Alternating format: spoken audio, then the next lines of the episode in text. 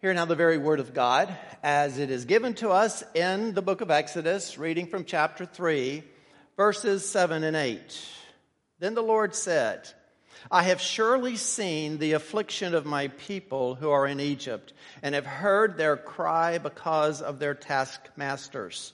I know their sufferings, and I have come down to deliver them out of the hands of the Egyptians, and to bring them up out of the land to a good and a broad land a land flowing with milk and honey, to the place of the Canaanites, the Hittites, the Amorites, the Perizzites, the Hivites, and the Jebusites. And may the Lord bless that reading of His word to our understanding this morning. Let's ask Him to bring it alive. Father, as we talk about the subject that is so relevant and so important and so necessary for each and every one of us. I just pray that you'll give me the words, that the words that I will speak will be the words that you would have me speak, that if they're not your words, Lord, I don't want to say them. If I'm not speaking correctly of what your scripture says and the redemption that you brought through your son Jesus, I don't want to say them. But Lord, if indeed I am speaking for you, I pray that these words will hit home with every person, whether they are here or whether they're watching over the internet, that we will understand, oh, the greatness of your redemption, the greatness of your love for us, but also the necessity of that redemption and how it only comes from you. In Jesus' name we pray. Amen. Well, my message tonight is pretty simple, straightforward. Uh, it centers around a central thought. And I want to go ahead and give you that central thought right up front now so it'll be in the back of your minds all the way through the message. And that is simply this Only a holy God can redeem that which is unholy and make it holy again. Let me repeat that. Only a holy God can redeem that which is unholy and make it holy again. In the unfathomable distance of eternity past, before the world was made, there was nothing, nothing existed except God. In fact, that's the way the Bible starts. In the beginning, God. Now, the Hebrew word that is used there is Elohim. And Elohim speaks of a creator God, of an all powerful God, of a transcendent God, of an unapproachable God, of an unknowable God, and a God who determines alone what is right or wrong, a God who stands in judgment over all who would either be in his favor or not in his favor. Now, that God created all that is, and He made an absolutely beautiful universe. He made a beautiful world and he filled it full of beautiful creatures. And he made the human race, two humans, Adam and Eve, and placed them in that garden and, and, and made them exactly the way he wanted them. Now, here's what I want you to see, and this is of vital importance that when Adam and Eve were in the garden with God, they were holy, they were righteous, they walked with God, they were in his presence.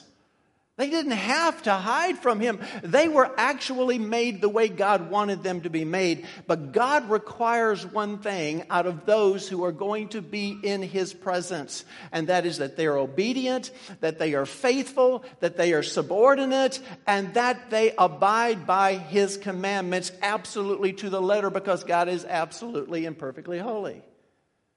Well, you know what happens. You know that sin entered the garden through this, the snake, the serpent, Satan, and Adam and Eve were tempted and they fell.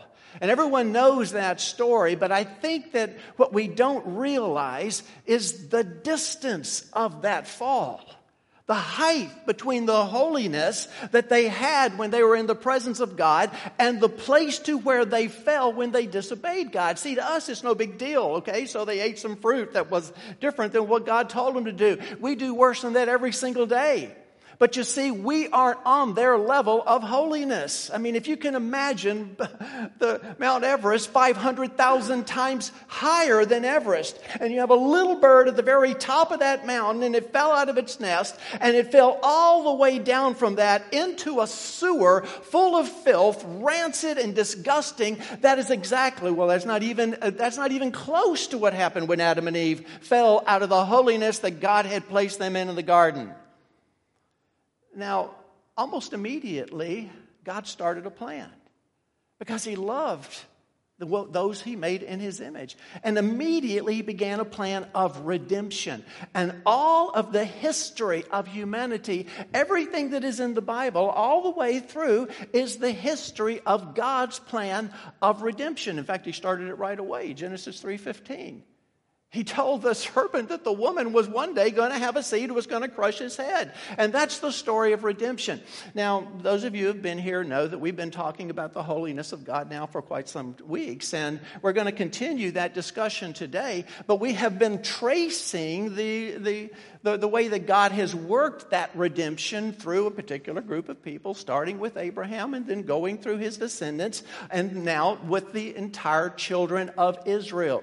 Now, we've traced that. They've had ups and downs. It's been sort of a roller coaster ride, but we've traced it all the way to the point where they were in Egypt under the bondage of slavery to the Egyptians. And that's where we're going to start tonight. I know we've already gone beyond that in our discussion, but I want to go back there and I want to start because what we are going to see is we are going to see God's redemption of his people. We are going to see a beautiful Old Testament shadow of the New Testament reality. Because when God redeemed us with his son, it is something that we can illustrate by going back and see what happened to the children of Israel. Now, as we come upon the scene, and you're very familiar with this scene, Moses is flat on his face in front of a bush that's burning but won't bush, burn up because God has made himself evident to Moses. And what God is doing with Moses is commissioning him as his deliverer.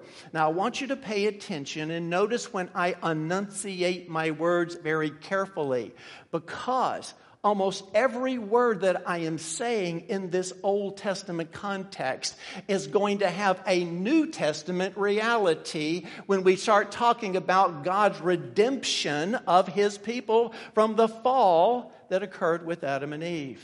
But nonetheless, God came to Moses, and this is what he said. We just read it I have surely seen the affliction of my people who are in Egypt, and I have heard their cry because of their taskmasters, and I know their suffering. Now, I, again, I know we've already looked over that, and we talked about the anthropomorphisms there. You know, that just means that human attributes that are applied to God. I mean, God doesn't have eyes to see, He doesn't have ears to hear, and He knows everything already, so therefore, this is nothing new to Him. But what is important about that, what is truly important, is that even when His people were in bondage, in slavery, He heard the groans of their hearts and of their souls.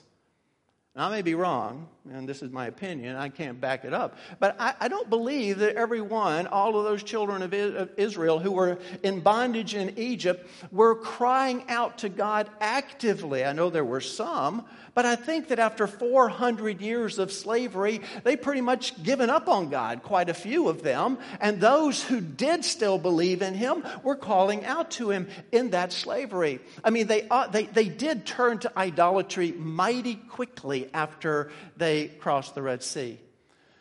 But nonetheless, God tells Moses, that I am going to come down. That's what happens in the eighth verse. And I have come down to deliver them out of the hand of the Egyptians. We've talked about the fact that God is transcendent and set apart, but also that He is immanent and that He has come down. Well, the purpose that He has come down to do is to deliver His people out of slavery and bondage that uh, enslaves them at this particular time. And He is sending Moses right into the belly belly of the beast, right into the slavery of his people, so that Moses will deliver and redeem his people. Well, actually, Moses is going to deliver them. God's the one who is going to redeem them.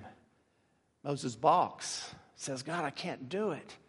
And God later on in the 12th verse says, But Moses, I'll be with you. I'm going with you. I'm not going to send you alone. Wherever you go, I will be there. I will strengthen you and I will empower you. And that's how the redemption of the people is going to happen. It is not going to happen through any human means. Only a holy God can redeem that which is unholy and make it holy again. Now, we're not going to go through the whole Exodus. We've already been through that. I'm not going to go through the Passover. I'm going to fast forward to what many of you know is my absolutely favorite picture, favorite story in the Old Testament.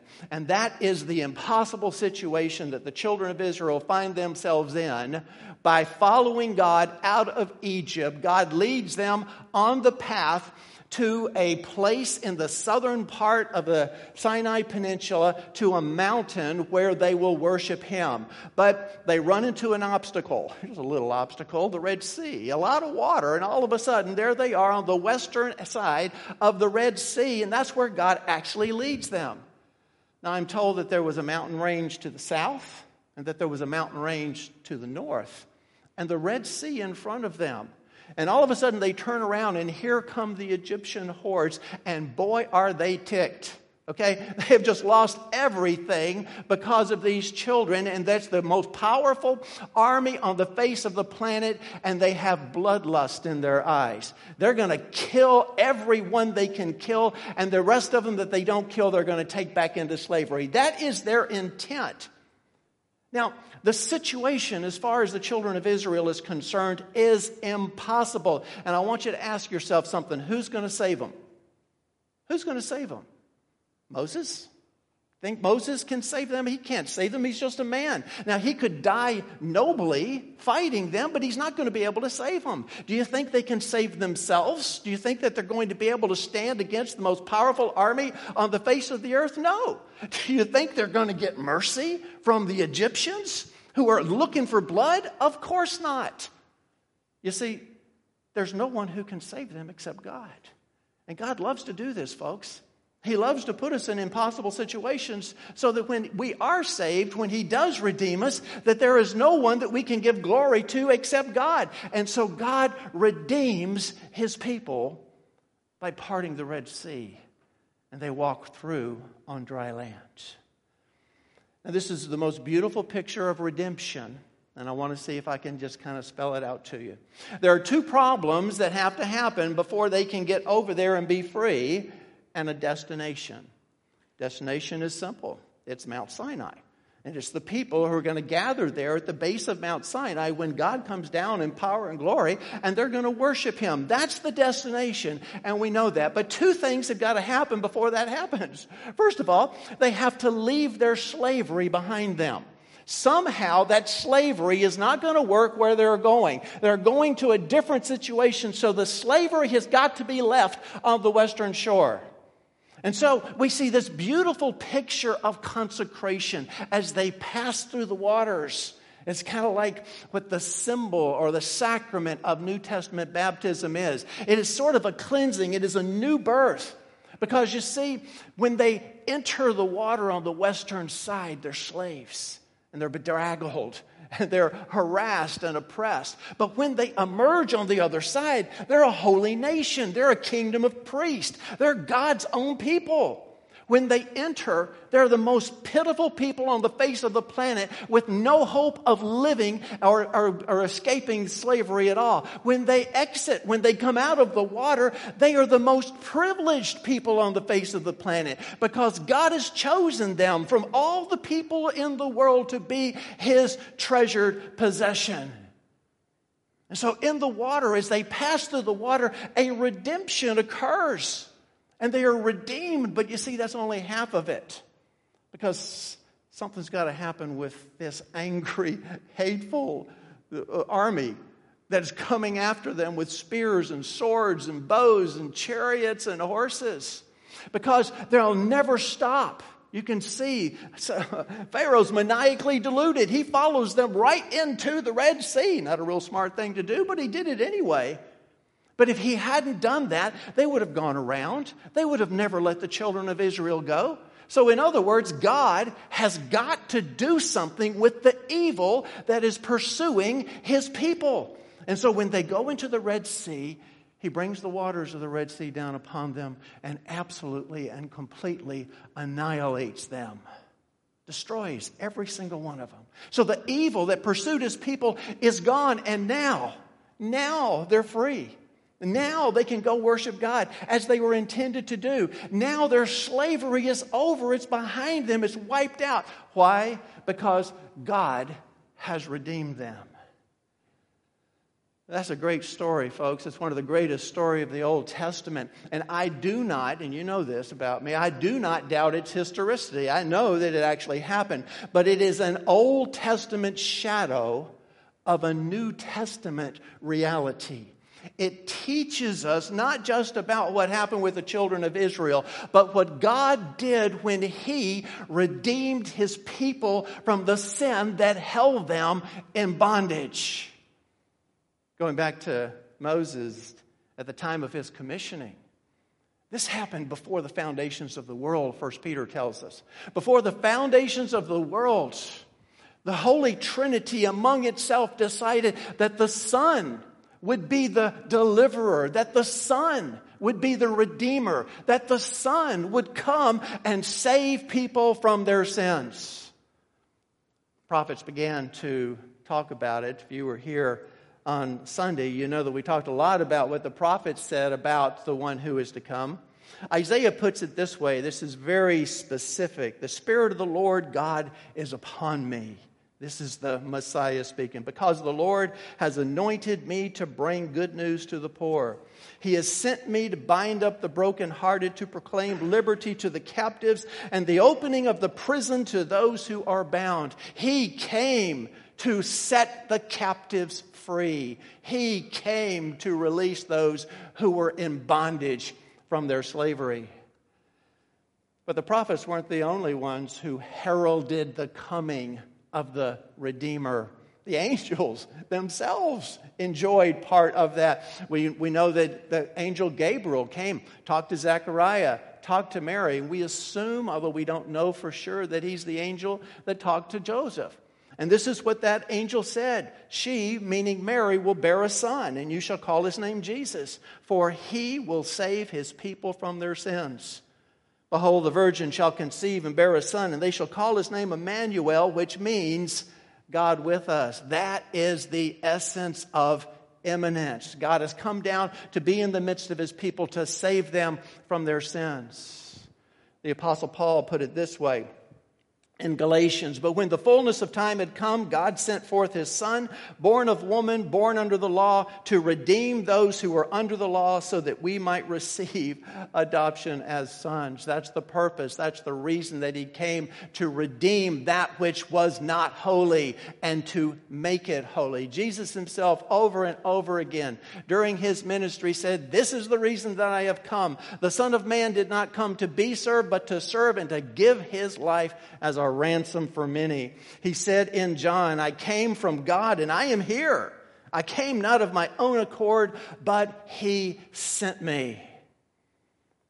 And so God sent His Son, just like He sent Moses. But you know, he couldn't send another man. He couldn't send Moses. He couldn't send Elijah. He couldn't send another prophet. He could not send a human being because only a holy God can redeem that which is unholy and make it holy again. Only a holy God is able to raise that which is profane, that which is uh, unholy, and lift it up again to the place where they were when Adam and Eve fell. But there's there's, there's sort of an anomaly here in the New Testament that's different from what we saw in the Old Testament. In the Old Testament, when they were but there on the western side of the Red Sea, they could see the trouble they were in. I mean, all they had to do was look. And they knew they were trapped against the Red Sea. As I said, mountain range on either side, and before them, this very angry, bloodthirsty crowd that are marching towards them with malintent in their eyes. I mean, they could look out and they could say, We're in trouble. We're, we're, we, we need to do something. We need a redeemer. We need someone to save us. Unfortunately, In the world that we live in, in the world when Jesus came, that's not always the case. In other words, people don't think they need a redeemer. People think they're pretty good themselves. People think that their own good deeds are going to save them. Jesus came and he said that I've come to set you free. This is what he told the people when he was uh, teaching them. He says, I've come to set you free. And if the Son of Man sets you free, you're going to be free indeed. You know what they said to him? They said, We're the offspring of Abraham and have never been enslaved to anyone. I guess they forgot about the 400 years they stayed in, in Egypt. But he, they went on ahead and said, How is it you say you will become free? And that's when Jesus looked at him and he said, Truly, truly, I say to you, and those of you who have studied the Gospels know that Jesus doesn't waste that. That means listen up. Truly, truly, I say to you, everyone who practices sin is a slave to sin. Everyone, every single person who practices sin is a slave. They're in bondage. They're enslaved to the sin and to the master of this world. And he goes on to say that if you do not have a redeemer, if you are not saved by one who can actually save you, you will die in your sins. That's what he says to the people. You see, it's the same situation, except just worse. I mean, because we're not talking about just the life we're talking about eternity here. In other words, the situation that we have is even more impossible than the situation that the children of Israel found themselves in. And, and, and, it's not just because we're sinful. I mean, I think most people recognize that. Most people are willing to admit, I am not perfect. The problem is, is they don't realize how perfect that we actually need to be to make it to the destination that we want to go to. In other words, the real problem that we have is not just our sinfulness, it's the holiness of God. It's the perfect holiness. It's the transcendence. It's the standard that He sets. And that is what makes our situation absolutely impossible. And so God sent His Son to redeem those who were in darkness. Same situation exist for us that existed for the children of Israel as they were backed up on the Red Sea. Two problems and a destination. Destination is kind of the same, but not exactly the same. They were going to a mountain to worship God. We're going to the throne of God for an eternity to worship Him. That's the destination that we're after. That's where we want to go. We want to go to heaven to be with Him forever and to worship Him just like the children of Israel went to Mount Sinai. That's the destination. But in order to get there, two things have got to happen. The same two things. First of all, we have to leave that which enslaves us behind us. We can't carry our sin with us where we want to go. So, therefore, something has to happen to remove that sin from us. And that's the reason God sent his son. That's the reason that a man wouldn't do. That's the reason that it takes a holy God to redeem that which is unholy because only God could pay for the sins of those people who had sinned against God. And that's what Jesus did on the cross, folks. That was the purpose.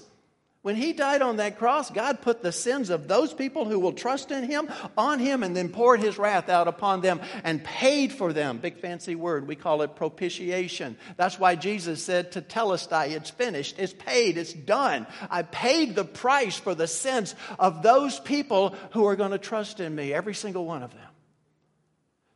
But that's only half of that first part because this, this is get a little bit more involved. Because it's not just having our sins forgiven. You see, that's what Jesus did when he died on the cross. But it also means if we're going to stand in the presence of God, that we must retain or regain a holiness, a righteousness, a perfect righteousness. And guess what? We're not righteous.